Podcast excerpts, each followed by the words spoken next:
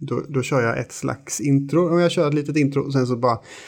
Och så är det din cue. Så får du säga något jävligt smart. Ja, oh, shit vad jobbigt. Men nu ska jag bara döda ämnet på en gång.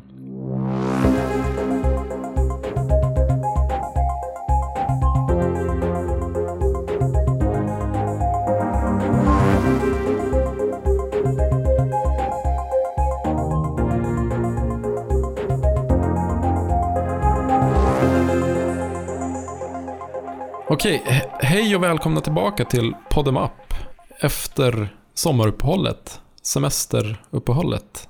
He hej Jimmy. Precis, nu poddar vi in hösten. Vi är här igen. Jag, eh, Mikael Lill och du, Jimmy Håkansson. Hur är läget? Eh, jo, det, det är bra. Det är lite... Um... Ja, det är fel att säga semesterkoma, för jag har inte haft semester på lång tid nu. Men jag är fortfarande i någon slags eh, dimma. Känns det som. Jag flyttade nyligen till en evakueringslägenhet, vilket låter betydligt coolare än vad det egentligen är. Det, det har ingenting med global pandemi och hazmat eh, suits att göra, utan det är bara ett eh, riktigt eh, traditionellt trist vanligt stambyte i min vanliga lägenhet. Så de ska byta våra skitrör och eh, då ska jag passa på att bo i en eh, omöblerad lägenhet i fem månader tillsammans med familj och eh, tre barn. Så det är ju, det är ju härligt. Det låter som en eh, dröm. Mm, verkligen. Hur är det med dig då?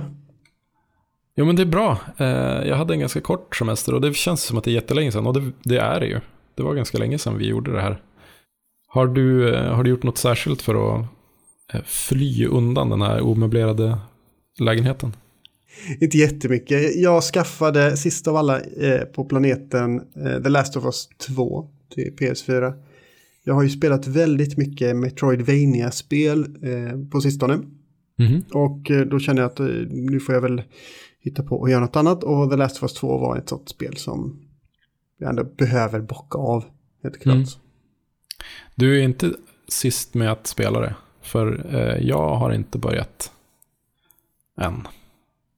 Jag har ju spelat eh, Ghost of Tsushima. Eh, det här samurajspelet som Sucker Punch har gjort. Ehm, och tycker att det är jättebra. Jag har i regel ganska svårt med open world-spel. Ehm, om det inte är Rockstar som gör dem. Men det här tycker jag är supermäktigt. Man, man är så här samurai-cool hela tiden. Ehm, och det älskar jag. Jag har, apropå samurajer också, liksom fortsatt att gå den här eh, svärdets väg och, och äntligen kompletterat min Blade of the Immortal-samling. Den här mm. manga-serien. Eh, som det finns jättemånga böcker eh, i. Oj, har, har, du, den är helt komplett nu då, eller hur? Ja, precis. Jag, jag köpte den medan den kom ut eh, i, ehm, i väst. Eh, och då fick jag liksom vänta ett par år mellan varje nummer. Eh, vilket var supertråkigt och jag var tvungen att liksom börja om med serien varenda gång det kom en ny del. Så jag slutade. Och sen visade det sig att några av de här böckerna sålde slut. Alltså typ, jag minns inte exakt, men nummer 25 kanske. Eh, och det kostar liksom 3000 spänn att köpa en sån bok begagnad. Oj, hur, eh. hur, vad, hur löste du det här då? Ja, men det har kommit några samlingar, så jag köpte de sista 10 eller 11 böckerna i eh, fyra samlingar som känns lite fusk på ett sätt. Jag har inte en, en inte en eh, komplett samling i det att de ser likadana ut alla böcker, men nu kan jag i alla fall läsa den från punkt A till punkt Ö. Mm. Ja, men det, det känns ju bra. Jag har inte läst någon av de där böckerna. Däremot har jag sett eh, Mike Takashis eh, filmatisering av mm. Blade of Immortal.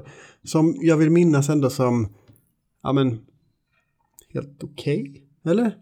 Mm, jag såg halva eftersom jag inte hade läst färdigt den, så tänkte jag att nu kommer jag säkert få något spoilat. Eh, jag tyckte att den var ja, okej okay också. Jag tycker att det är så mycket som... Den är ganska grund egentligen, mangan, åtminstone i början. Eh, men den är otroligt snygg. Alltså, eh, jag vet inte hur man uttalar det riktigt, men Samura, eller Samuras teckningar är så fruktansvärt snygga. Han är ett geni när det kommer till att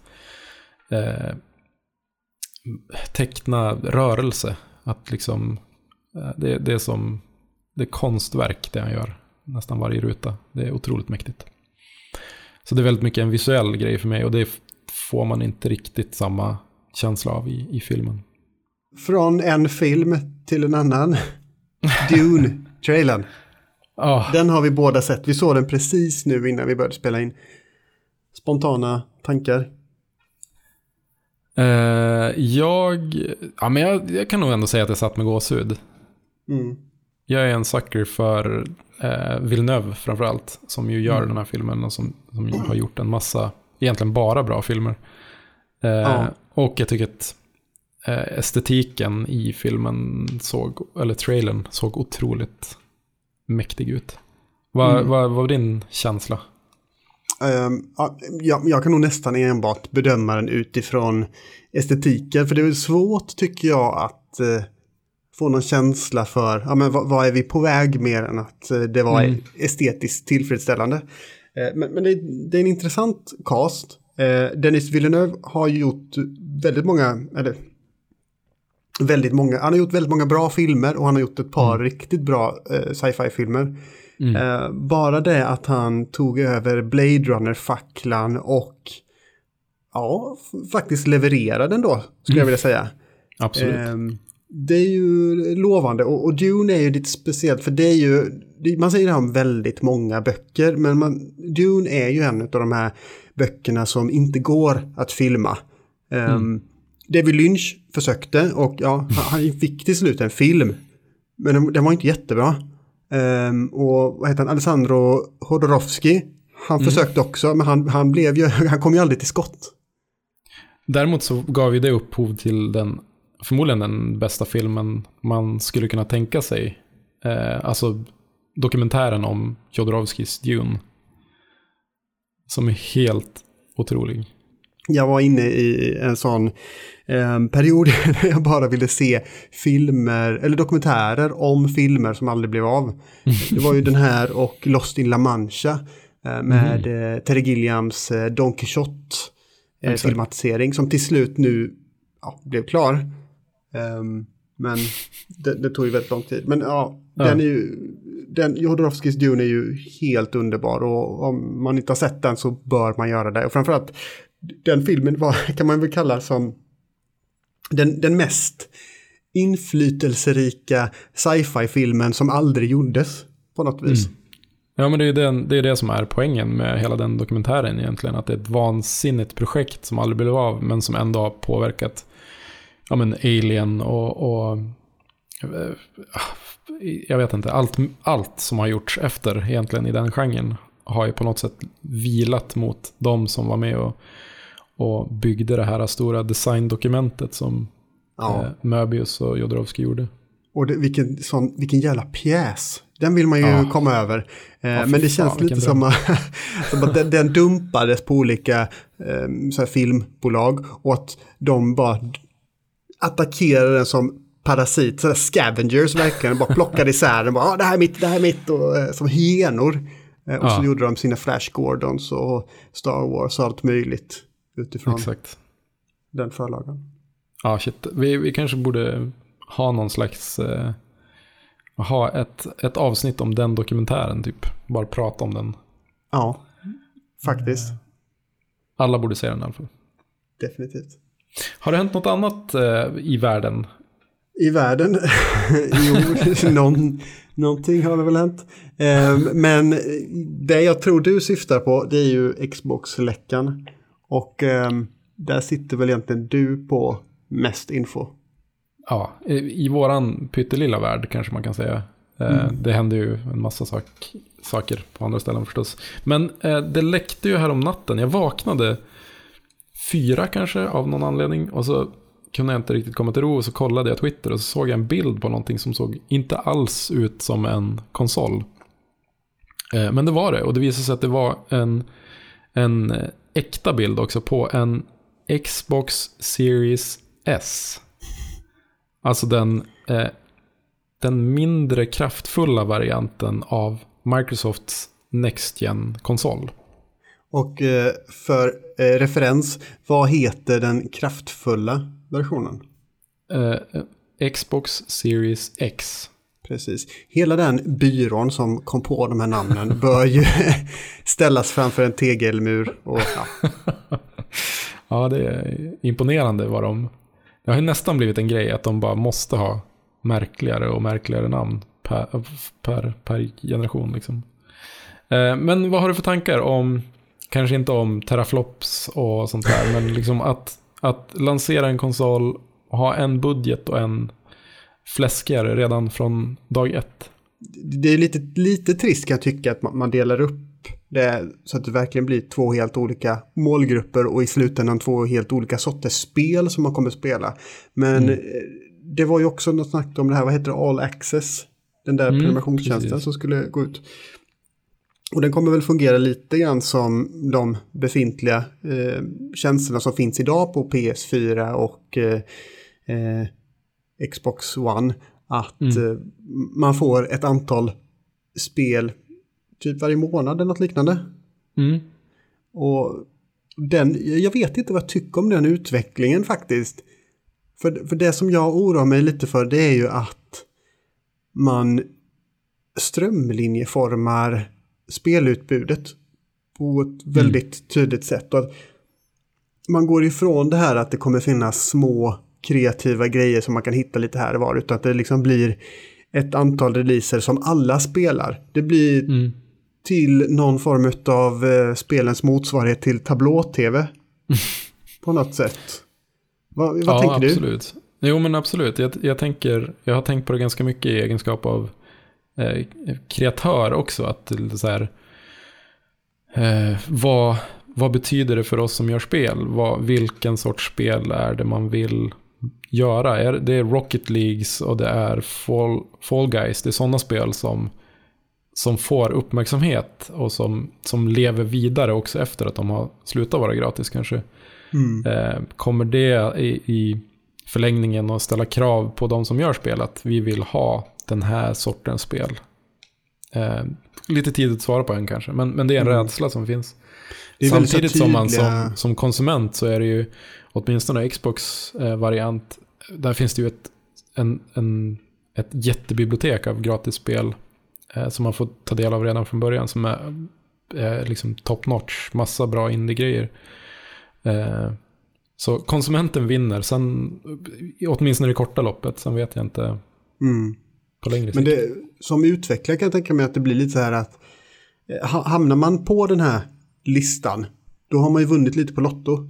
Men mm. gör man inte det, då, då blir man ju lite så här bortsprungen direkt nästan. Mm. Jo, men så kan det absolut vara.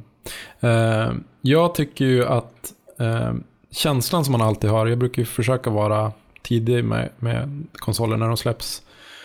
Känslan är ju alltid att man som early adopter blir eh, lurad. lurad till slut. Liksom. Det kommer en, en bättre, billigare och snabbare variant av din konsol ja, ja. någon gång. Och risken är att man som early adopter, fast med den billiga varianten, blir extra lurad. Den eh, billiga varianten hade ju en eh, exceptionellt kass eh, hårddisk, i alla fall sett mm. till antal eh, gigs, gig i utrymme. Ja. Eh, typ 500 gig, vilket i eh, Next Gen kanske motsvarar ett och ett halvt spel eller? Vad är det ja, kanske, kanske vi har att göra med? Förhoppningsvis kan man väl kanske byta den själv då, men, men det är absolut en sån. Eh, det kommer ju vara en jobbig sak. Så fort du får ett nytt spel så måste du ta bort det andra spelet du har. Ja. Men eh, jag är ändå peppad. 10 ja. november eh, är det release. Jag, eh, man älskar ju ny hårdvara. Ja, ja, absolut. Jag kommer inte köpa den direkt, utan jag köper den två år senare. Säkert. Jag kommer, jag kommer stå där lurad och lycklig. Ja, på ja, releasedagen. men ja, nu hoppar vi över hela den här introbiten och kallpratet och allt vad det heter. Och går vidare till våra ämnen, eller våra ämnesval till att börja med. Eh, Mikael Gill, vad ska du snacka om den här gången? Jag tänkte prata om eh, Kina. En liten sak sådär va? Ja men det, det kan vi nog ehm. bränna av på typ 5-10 minuter ungefär. Ja, ja, det behövs nog inte så mycket mer. Nej, eh, nej men lite populärkultur, eh, spelvinkel kanske på Kina. Mm. Eh, vi får se vart vi landar med det. Men, men vi börjar väl med din. Ja, Eh, ja Det men känns, det det känns mest rimligt att börja med. Ja, ditt eh, ämne. faktiskt. För jag tänkte att vi skulle snacka lite om origin stories.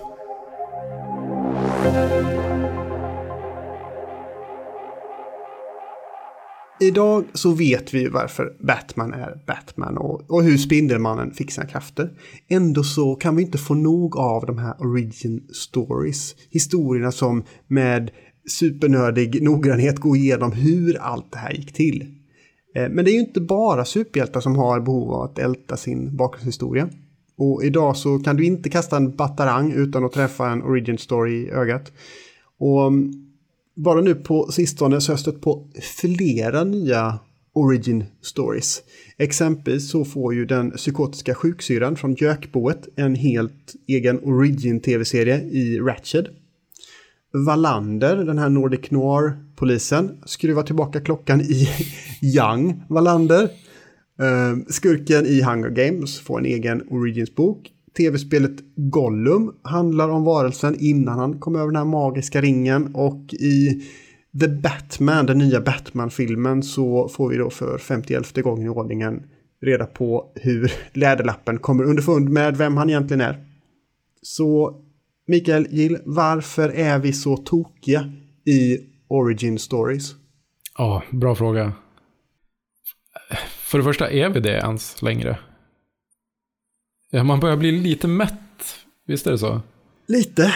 Men Samtidigt som man, man undrar, det är, så, alltså det är väl naturligt att man undrar, när man ser en, vem som helst, så undrar man hur kom den personen hit? Om man, när man ser Batman sitta på taknocken liksom, och titta ut över staden, vad, så undrar man hur fan tog han sig dit? Var, varför är han som han är? Tog han trappan eller hissen? Tog han trappan? Tog han... Eh, ja men och, och... Jag vet inte, vad, vad tror du?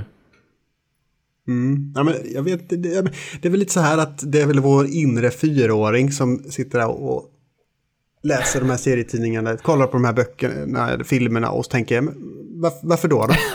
Varför då? då? Åh, en jobbig... Och, ja, men det, det är väl en, en mänsklig egenskap att hela tiden vilja få någonting förklarat. Varför någonting är som det är. Och eh, just med origin stories och, och, och hjältar så, så kan det ju vara ganska bra att få den där bakgrundshistorien för att man får reda på varför, varför han klätt ut sig till en jättestor fl- fladdermus. Det, det är ju ändå en fråga som man vill ha svar på. Alltså det är ju en rimlig fråga, det är det absolut. Ja, absolut. Eh, Det finns en eh, psykolog, psykolog som heter Robin Rosenberg och hon har skrivit många böcker om psykologi bakom superhjältar. Och enligt henne, och ja, hon är inte ensam om det här, men hon menar att det finns tre stycken origins i princip för superhjältar. Och det ena, det är ödet. Att man är liksom födda super. Eller att man är utvald på något vis. Det är liksom någonting som, som, som kommer ske oavsett. Och, och, och där finns ju ganska många exempel. Och det som jag tänker på direkt är ju, ja men exempelvis Stålmannen, Aquaman och även typ Wonder Woman. Liksom man föds in i något i, i många fall. Ehm, och, och det som är intressant här, eh, filosofiskt tycker jag i alla fall, det är ju att eh, man, man ska prata om det som ödet som determinism, inte fatalism. Och ehm, nu hoppas jag att jag har på fötterna här, men determinism, är, och- eller fatalism handlar ju båda om ödet, men i det ena fallet, i eh, determinism, då måste man som individ ändå välja rätt väg för att uppnå ödet, så att säga. Eh, så att Stålmannen måste fatta de här besluten, han måste bestämma sig för att kämpa mot Lex Luthor, för annars så kommer inte ödet att slå in ändå. Ehm, även om man är född till detta och utvald. Och i fatalism så är det, ehm, då har man helt och hållet uteslutit det fria valet helt och hållet. Utan man gör det man är förutbestämd att göra. Ja.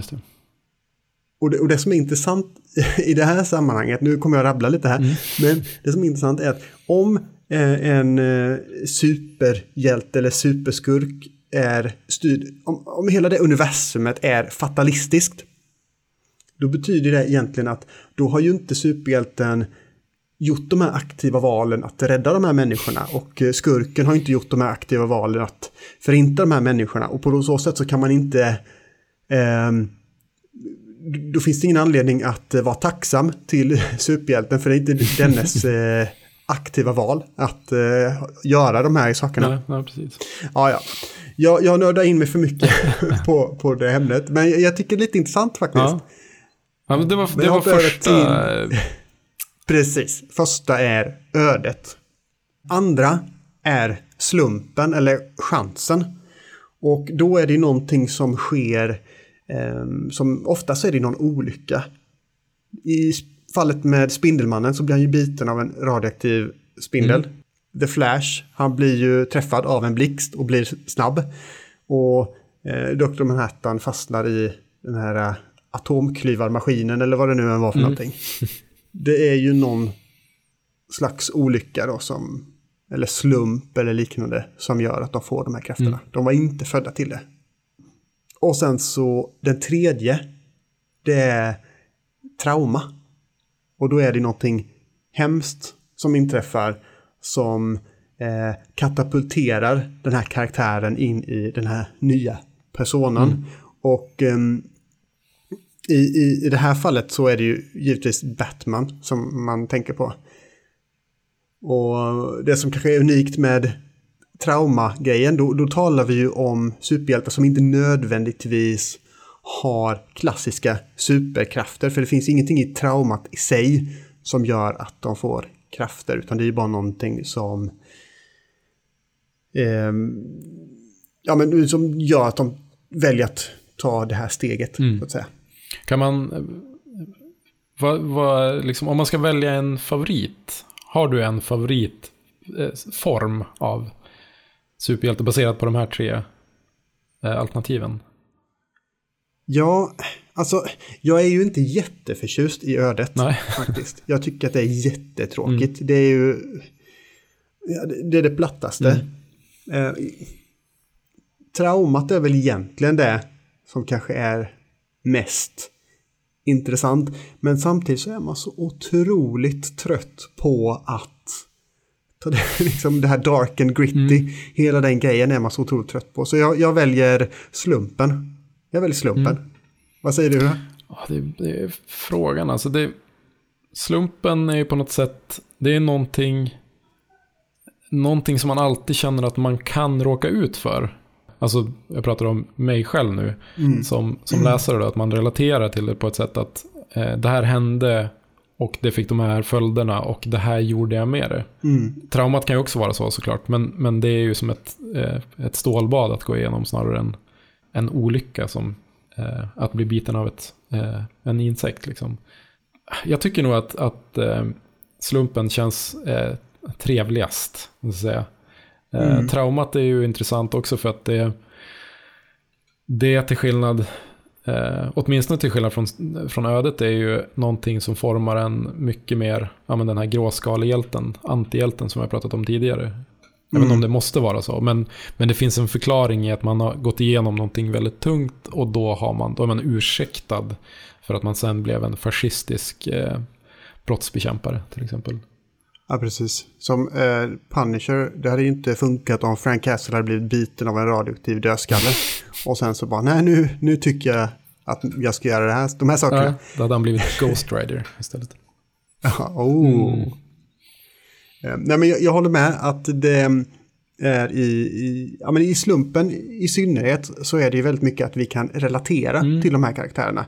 Och tar man eh, som Peter Parker exempelvis, han är ju ganska klassisk, eh, han ska ju vara lite nördig, lite töntig. Mm. Och det är någonting som vi kan relatera till. Och det är inte, det är inte bara han som är det.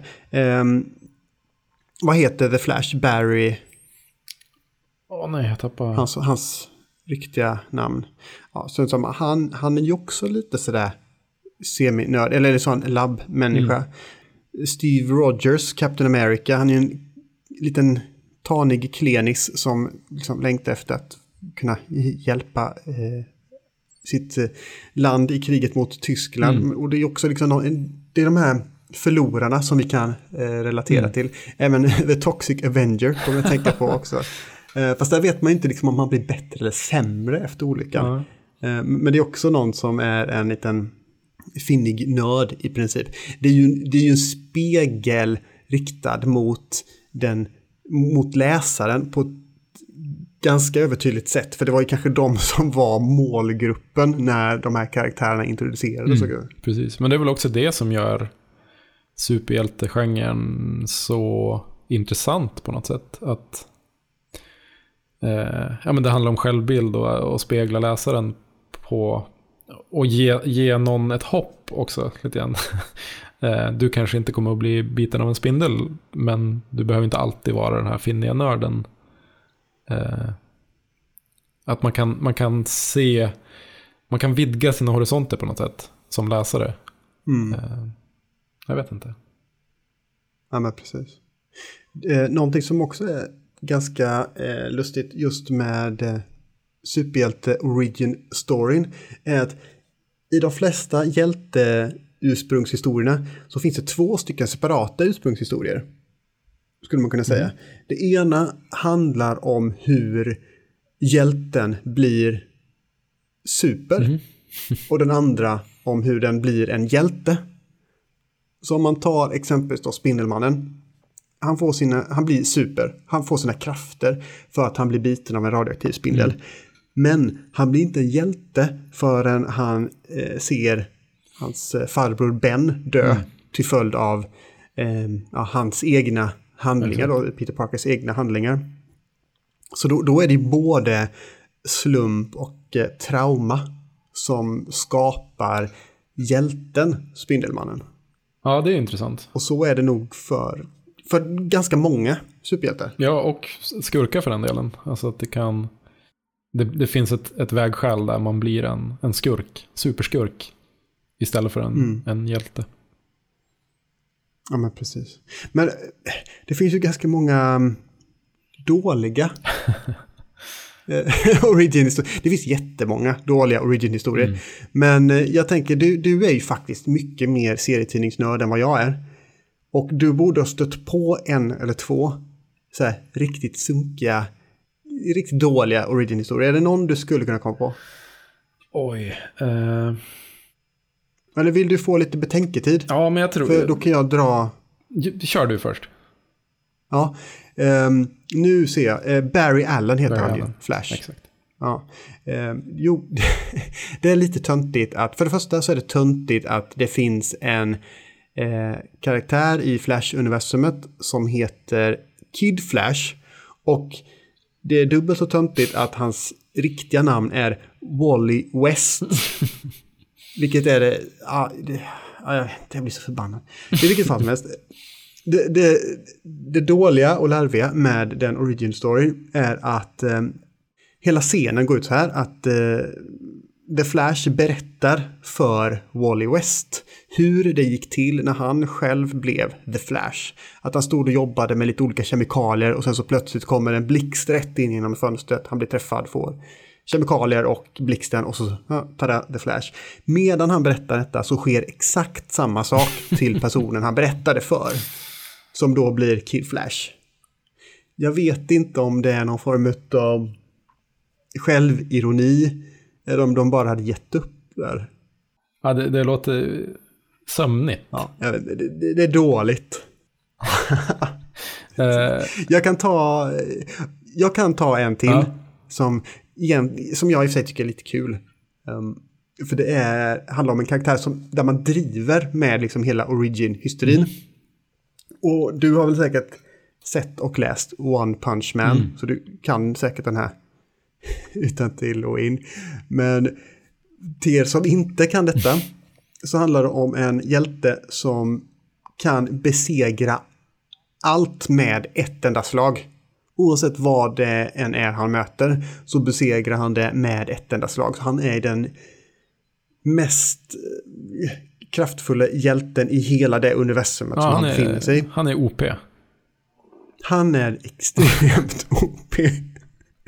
och, och, och, och det som är så intressant där är ju att alla de andra hjältarna som har liksom mer, de har lite mer så här komplicerade och liksom genomtänkta backstories och krafter och eh, eh, liksom designval överhuvudtaget. Han ser ju bara ut som en lite, lite streckgubbe med ett ägg till huvudet, den här um, One Punch Man. Saitam tror jag han heter. Eh, men, men, då händer det att han liksom blir tillfrågad. Men hur, hur fick du den här övermänskliga eh, styrkan? Och då sa han att han under ett och ett halvt år har haft en daglig träningsrutin med, som består av 100 armhävningar, 100 steps, 100 squats och att han springer 10 kilometer. Det har gjort varje dag i ett och ett halvt år och det resulterar i att eh, ett, han tappar all sitt hår, två, han fick helt obeskrivlig eh, styrka så han kan besegra allt oavsett om det är typ Godzilla eller någon sån här kosmisk Cthulhu-bäst med ett enda slag. Han, eh, det är, det är superkul. Det är lite kul. Eh, bland annat, alltså, bara för att sätta det i relation då, så Cristiano Ronaldo är en fotbollsspelare som jag hatar över ja, men nästan alla andra fotbollsspelare. Eh, han gör ju 3000 situps varje dag. Så han gör alltså 30 gånger fler situps än vad, vad One Punch Man gör. En, det är en, en jätterolig både manga och anime eh, som är otroligt så här själv... Eh, driver med, med genrer och, och har glimten i ögat. Eh, och samtidigt är bra. Mm. Having overwhelming strength is pretty boring actually. Origin stories som inte behövdes. Ah. Vad har vi på detta? Ett par stycken, kan jag tänka mig. Mm.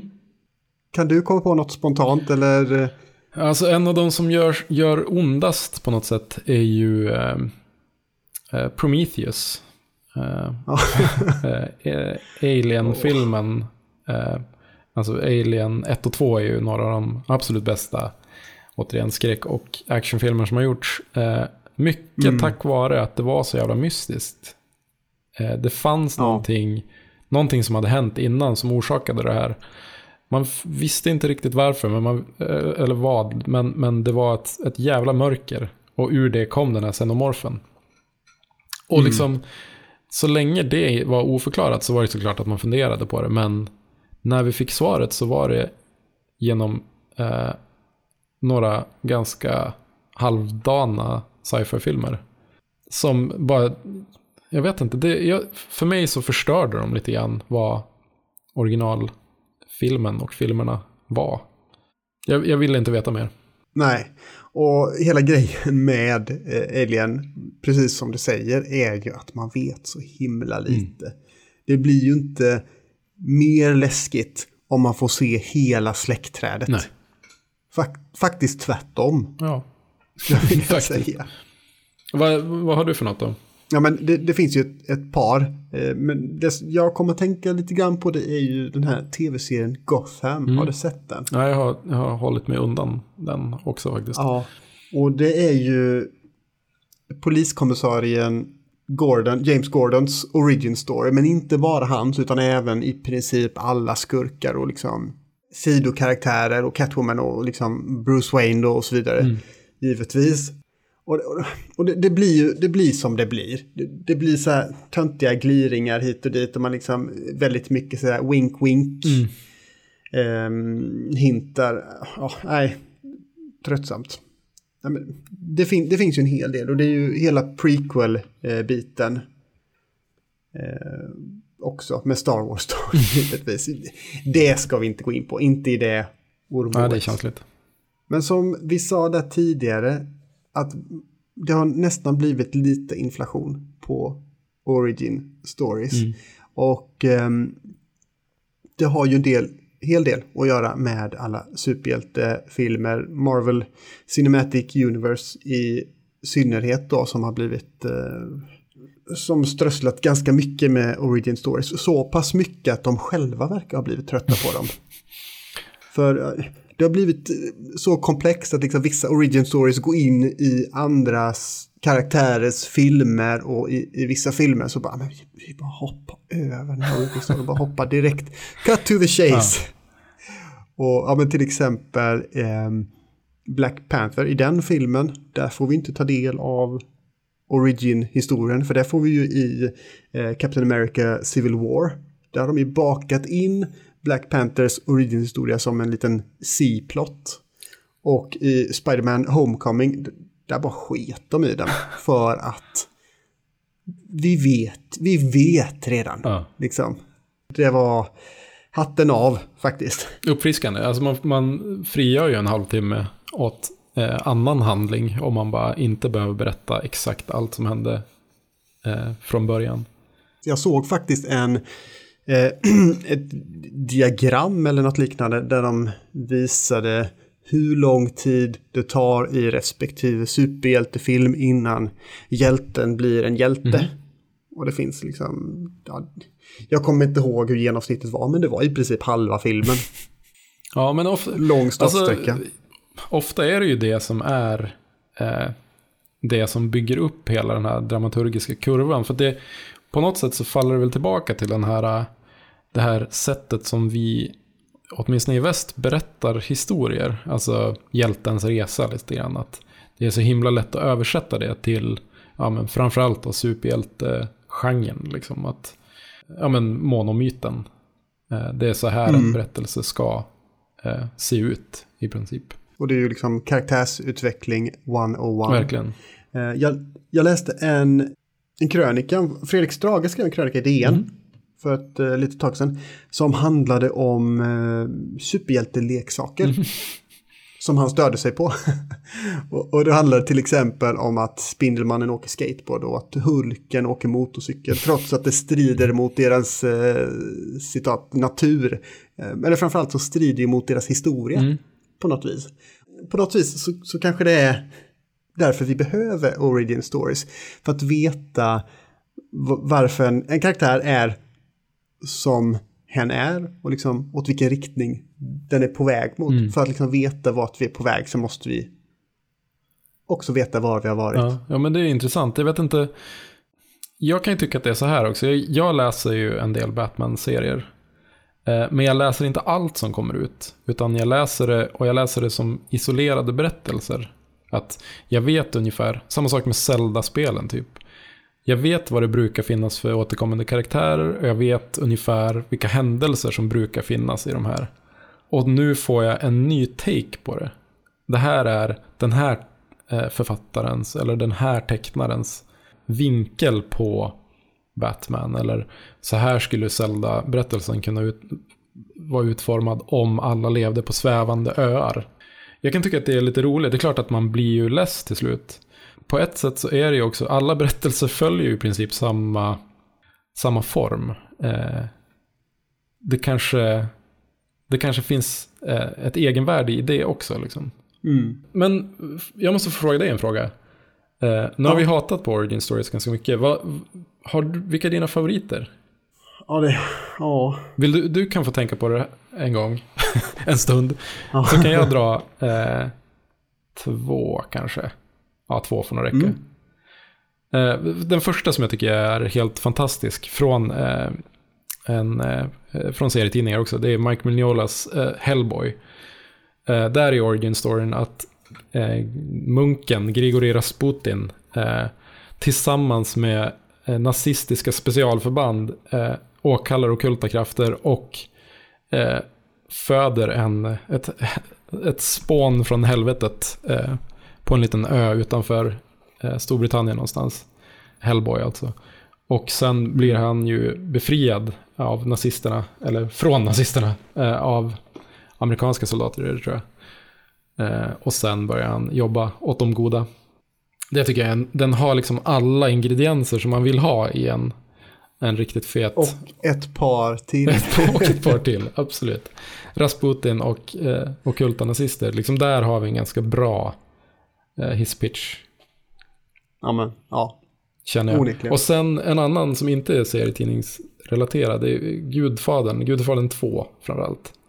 ja. Mm. Vito Corleone och, och familjen Corleones eh, ursprung som man ju får följa när, de, när han som eh, inte ens kan prata typ eh, flyr, eh, flyr eh, Sicilien och där hans familj har blivit mördad till, eh, åker till USA.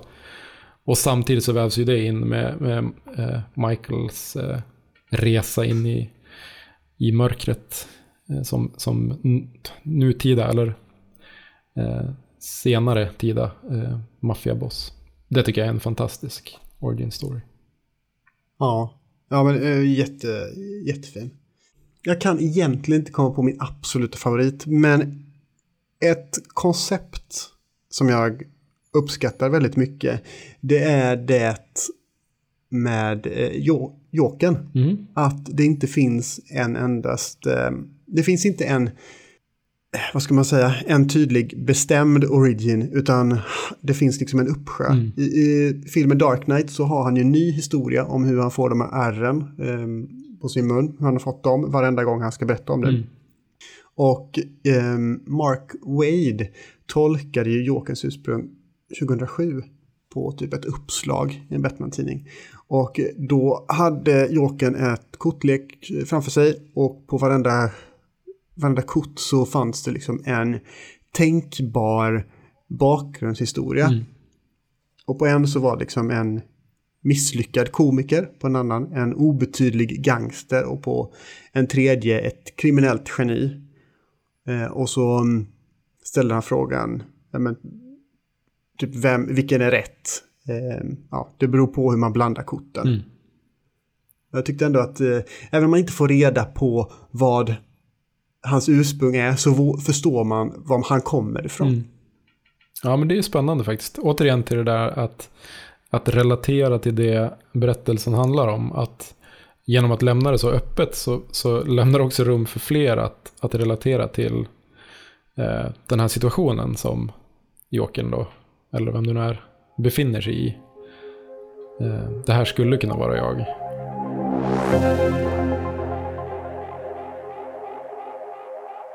Mitt ämne handlar ju om Kina då, som sagt. Eh, och jag kallar det lite skämtsamt, om man får skämta om sådana saker, den kulturell, kulturella revolutionen del 2. Eh, det handlar om Kina och det handlar om kultur som kommer från Kina.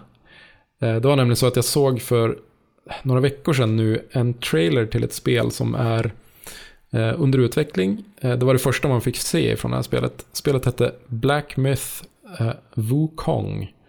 Från ett, ett spelföretag som kallar sig för Game Science Company. Någonting sånt här, lite eh, märkligt. Eh, trailern var typ kanske 13 minuter lång. Det var lite story, väldigt mycket gameplay och sen något collage i slutet som visade lite olika världar och karaktärer.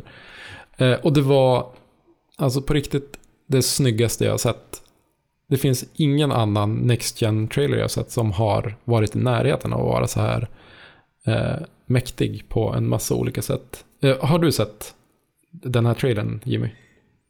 Jag har sett eh, det mesta av det tror jag. Mm. Eh, det, det, var väl ganska lång trailer, eller? Mm. Som gameplay-trailer eh, som typ håller på att tugga i 8-15 minuter. Ja, men exakt. Vad jag, vill jag minnas. Det visar ju en del, ganska mycket från någon tidig bana i spelet. Vad man, vad man... Mm. Och det handlar ju om eh, Journey to the West, alltså den här eh, apkungen, en, en klassisk eh, eh, kinesisk legend. Ah. Och eh, det eh, är alltså utvecklat av ett litet företag, de är 40 pers bara, någonting sånt där. Har eventuellt liksom använt sig av outsourcing och sånt för att göra Eh, content. Men det var otroligt mäktigt och det skulle inte förvåna mig om de här redan har skrivit på jättelukrativa kontrakt och anställt liksom tio gånger så många. Eh, men det fick mig att fundera lite grann på, åtminstone i spelbranschen så har man ganska länge tittat på Kina och sett det som en, så här, en isolerad eh, marknad som har sina egna regler eh, och där det inte liksom kommer ut så mycket till oss. Eh, men är det verkligen så? Eller håller det på att förändras? Eh, vad, vad har du för relation till, om vi ska ta det lite större då, kanske, alltså kinesisk populärkultur? Ja, vad har, vad har jag egentligen? Det är klart jag har läst några kinesiska sci-fi böcker och noveller. Mm. För det, där har det ju bubblat lite Mm. de senaste åren. Eh, och det, det har varit lite intressant.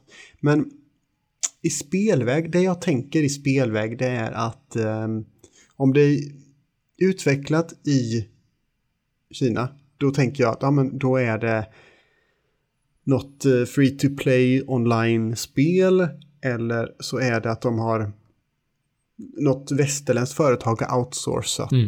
en viss del i deras spel. I, i, så att liksom, ja, men programmera alla de här grejerna. Mm.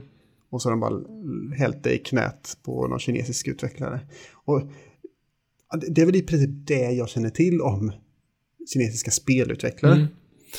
Men ja, Ja, men eh, det kanske ändras nu. jag, jag, jag tycker att det är intressant att kolla på det med lite bredare, liksom bredare glasögon om man ska säga. För, för att jag tänker på, alltså för under en lång tid så har det varit så att det vi har sett ifrån Kina har varit så här gamla historiska dramer, ganska vackra, eh, som kanske kampsportsinspirerade filmer. Crouching Tiger, Hidden Dragon till exempel.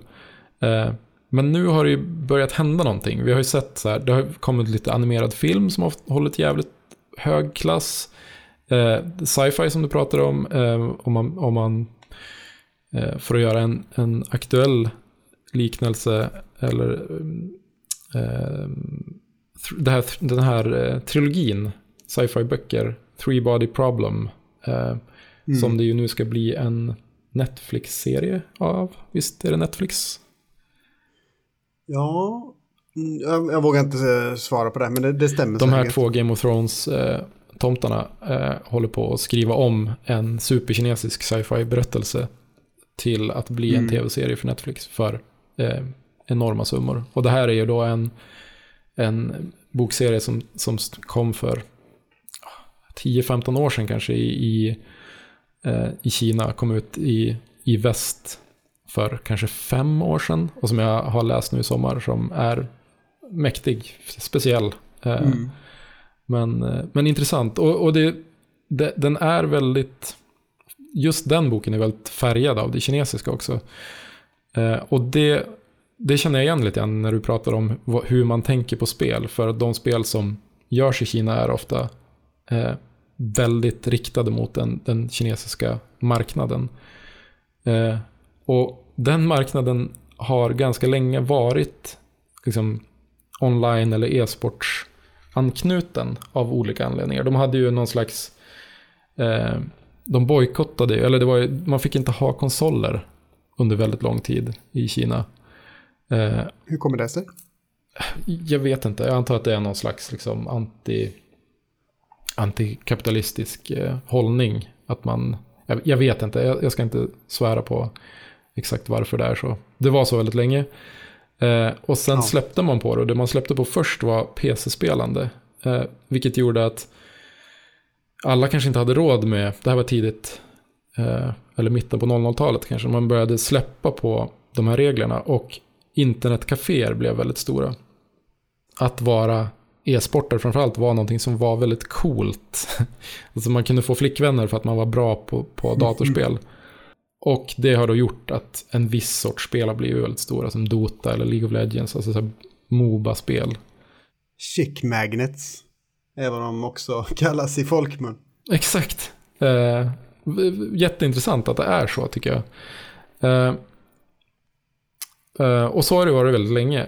Eh, det finns nu, nu på slutet så har det ändå, det finns några spel som liksom har stuckit ut lite grann. Som eh, för ett par år sedan så kom det en mod till Dota 2 som heter Autochess. Jag vet inte om du känner igen det.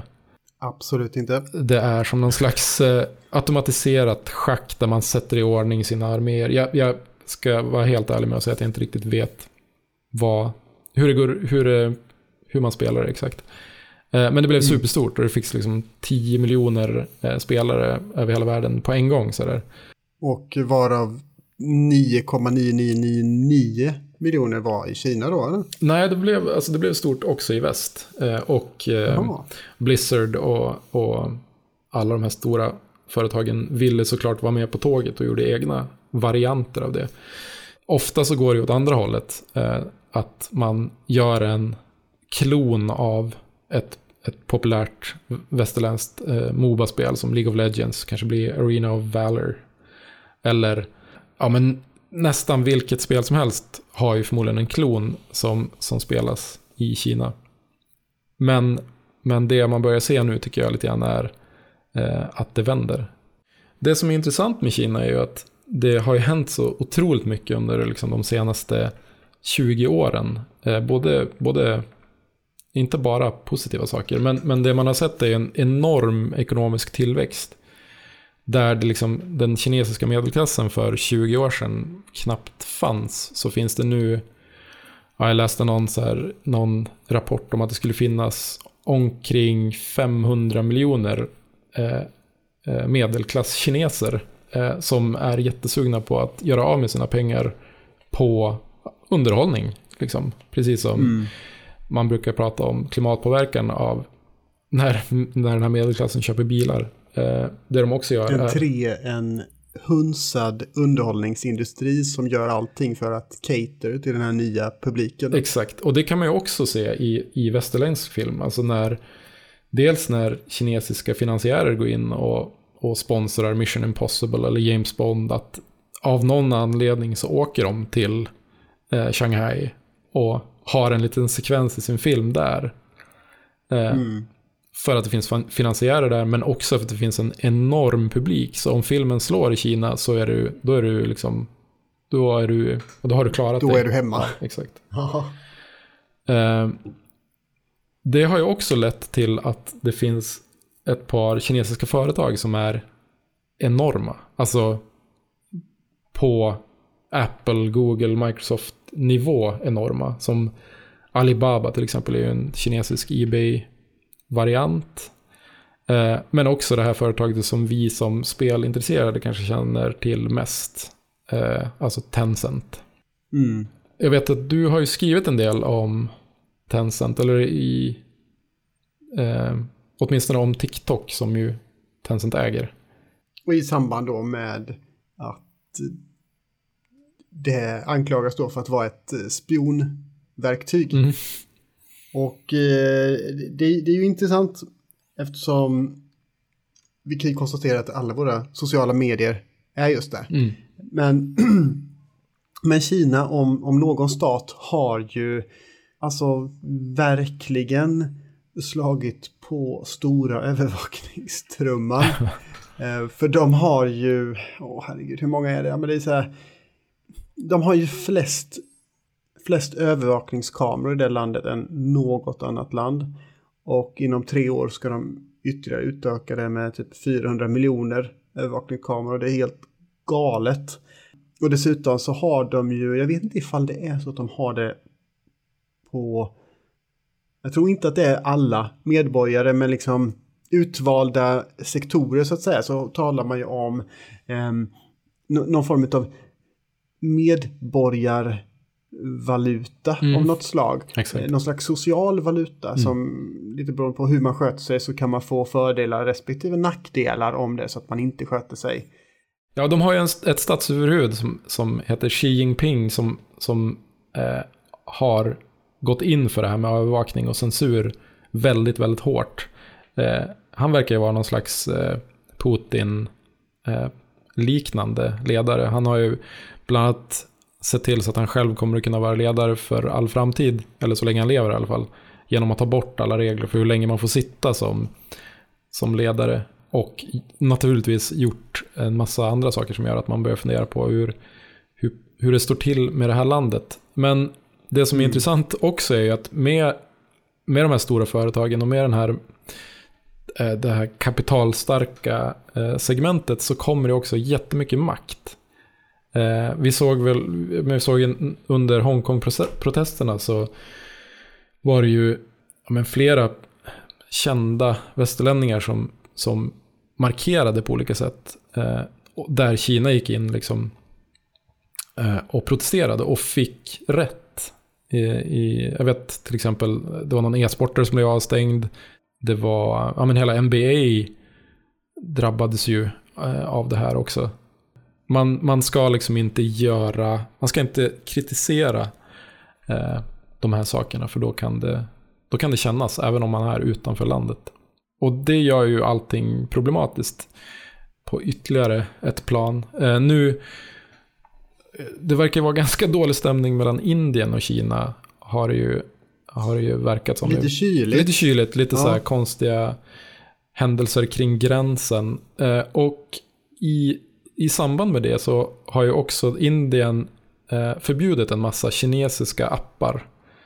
Eh, bland annat då PubG, eller den mobila varianten av PubG som utvecklas av Tencent. Eh, och det Okej. är också ett av de absolut största spelen i Indien. Mm. Så det är intressant och lite läskigt kanske att se den här, de, här, de här konflikterna som inte bara är väpnade utan också förs på ett eh, kulturellt plan. Eh, kulturella handelsblockader av något slag. Ja men exakt. Men vad tror du, vad, vad tror du kan hända liksom? Vad kan det finnas för intressanta följder av att eh, Kina och den kinesiska kulturen kommer in i den västerländska populärkulturen? Alltså som vanligt så är det ju ju fler röster desto bättre och ju, eller ju större variation i de olika berättelserna desto mer intressanta upplevelser kommer vi att få. Hoppas man ju. Det tror jag är en grej. Men sen är det också, precis som du sa tidigare, att eh, Kina har ju behandlats som ett outsourcing-land väldigt, väldigt länge. Att man skickar dit beställningar på jobb man vill ha för, för de som gör spel. Då. Eh, och så får man tillbaka massa ganska billig, billigt content att stoppa in i sina alldeles för stora västerländska spel. Det som har hänt nu är att de har insett att vi behöver inte bara göra, vi behöver inte bara vara en resurs åt västerländska spelutvecklare. Vi kan också använda vår fantastiska eh, kunskap och göra spel själva. Eh, och det är ju spännande. Det ser man ju bland annat då på det här eh, Wukong som ser fantastiskt ut. Men det finns också liksom en, en indie-scen i Kina som börjar växa upp som som känns jävligt spännande. Och hur tar den sig i uttryck? Ofta är det ju, alltså det finns en, en utgivare som heter Zodiac som har släppt spel som Tales of the New, ne, Neon Sea och Lost Ember och håller på med ett typ Zelda-ish top-down-spel som heter Ancient Abyss. Eh, ja men så här ganska, också med västerländska mått mätt, ganska klassiska indie-spel typ. Eh, det finns ett spel som heter Candleman som ser ut lite grann som ett, ja, men som ett kinesiskt eh, Little Nightmares typ. Man är ett ljus som går Ja. runt eh, och plattformar. Vad spännande. Ja, och jag tror att liksom, ju fler framgångar man har där så kommer det förmodligen också komma mer och mer intressanta berättelser eh, i, i mindre format på något sätt. Men det, det är också, det finns ett problem här och det, eh, det, det har ju att göra med liksom den här eh, överstatligheten och den här censuren och det här icke antidemokratiska inslaget som finns. Det finns ett superspännande fall med en taiwanesisk eh, spelutvecklare som heter Red Candle Games tror jag. Okej, vad gör de för spel? Eh, de släppte för, jag tror förra året, förra, förra året kanske, ett, ett skräckspel som heter Devotion. Mhm, Mm. som, som utspelar sig i en lägenhet i Taipei. Eh, och det här, eh, det här spelet släpptes i februari, slutet på februari förra året tror jag det var. Och efter ett par dagar så var det någon spelare som hittade en typ en amulett där det stod att Xi Jinping, alltså eh, den kinesiska ledaren, ser ut som Nalle Puh. Och eventuellt någonting om att hans mamma var en idiot också. Men det, det skapade ett ramaskri. Jag vet inte exakt varför Nalle Puh eh, är så känsligt. Mm. Ha, ha, vet du någonting om det? Det är ju inte första gången som han har blivit jämförd med Nalle Puh. Tydligen så är det, ska det finnas, eller vissa menar att det finns vissa likheter mellan honom och den här tecknade björnen. Så tydligen så har ehm, bilder på Nalle Puh förbjudits i Kina. Det känns ändå som den det snällaste ju- saken att jämföras med. Ja, ja, men det kanske inte är det Nej, nej, hetaste det är heller för Det är Det coolt. kanske är där skon klämmer. Ja, men, men det som hände då var i alla fall att liksom, tusentals eh, kinesiska Steam-användare bara reviewbombade spelet. eh, det började direkt så här, göras andra liknelser i spelet om att ah, men det här är antikinesiskt. Och Taiwan och Kina har ju en väldigt problematisk relation får man väl säga.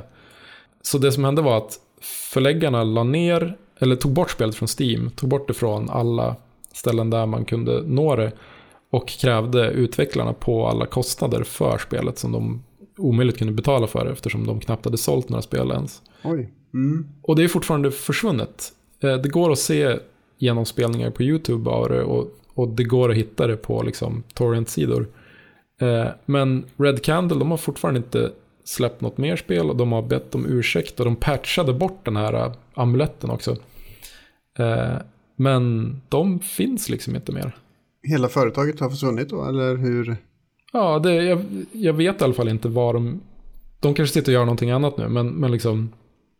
Det tog ganska hårt på, på dem, naturligtvis, hela den här, eh, hela den här grejen.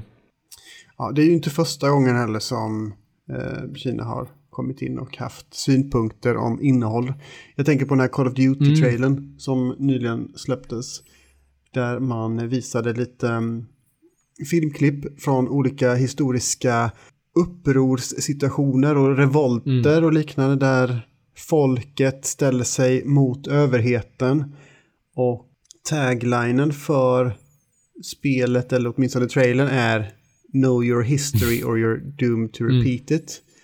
Och det fanns något litet, eh, om du blinkar så missar du det ögonblick från Himmelska fridens torg. Ja, just det. Och det var ett jättepoppis. Den här klassiska bilden. Ja, precis. Där studenter ställer sig framför pansarvagnen. Och ehm, då tyckte ju den kinesiska regeringen eller censurorganet eller vilka det nu än är som fattar de här besluten att det här, det här, det här var inte okej. Ni kan inte visa det här. Ehm, så de sa till då Activision att eh, nej men det här får ni plocka bort. Givetvis så återvände Activision med en ny trailer. På samma tema, know, know your history or you're doomed to repeat it. Eh, fast med historien eh, redigerad. Ja, vilken enorm symbolik. Ja, fy. Ja, det är väldigt osnyggt. Vansinnigt. Det är ju i och för sig en, en trailer som i övrigt känns otroligt sunkig med någon slags hjältifierad Ronald Reagan-karaktär eh, också. Men, men ja, eh, snacka om att eh, göra saker tydliga. Ja, intressant. Jag, jag tror, jag hoppas ändå att vi på något sätt kan komma ut ur det här med, med fler spännande och intressanta upplevelser. Förhoppningsvis också då osensurerade kanske. Jag vet inte, är det, är det för mycket begärt? Är det för mycket begärt att få den osensurerade berättelsen? nej, nej, men jag håller med. Jag, jag hoppas ju verkligen att eh, vi kan få mer ja, injektioner av kinesisk populärkultur här i, i väst. Och eh, att den inte är alldeles för tvättad. För jag tror ju definitivt att man blir rikare på alla sätt och vis om, om man får ta del av andra kulturer.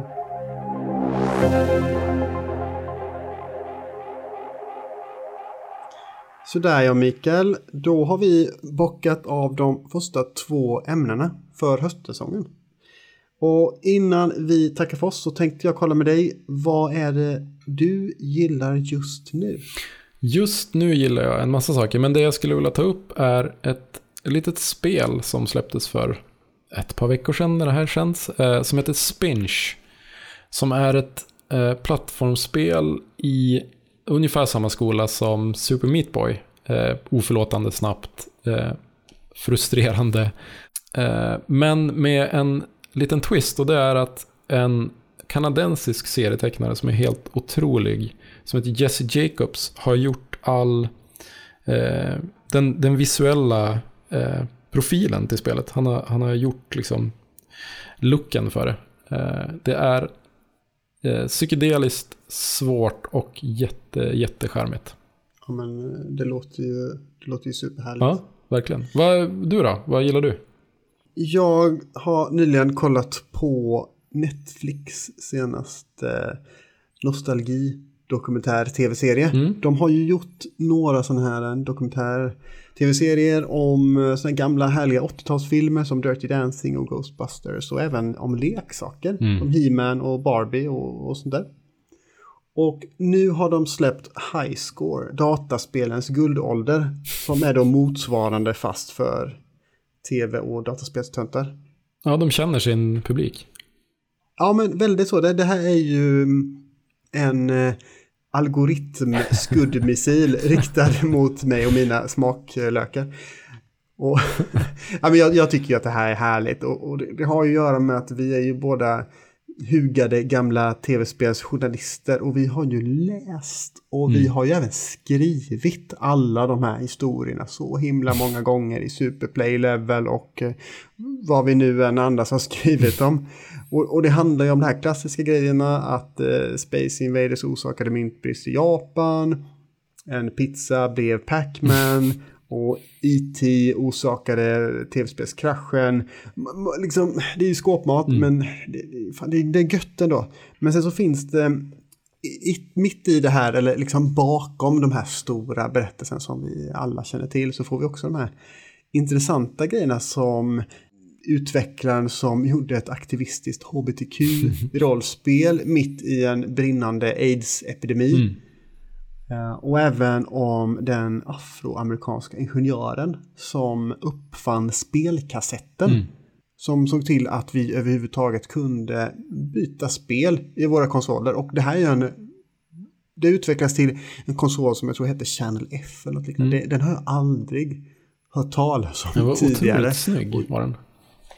Ja, dokumentär... Eh, konsolen, eller? ja, Dokumentären också Ja. för den delen, men, men konsolen tänkte jag på.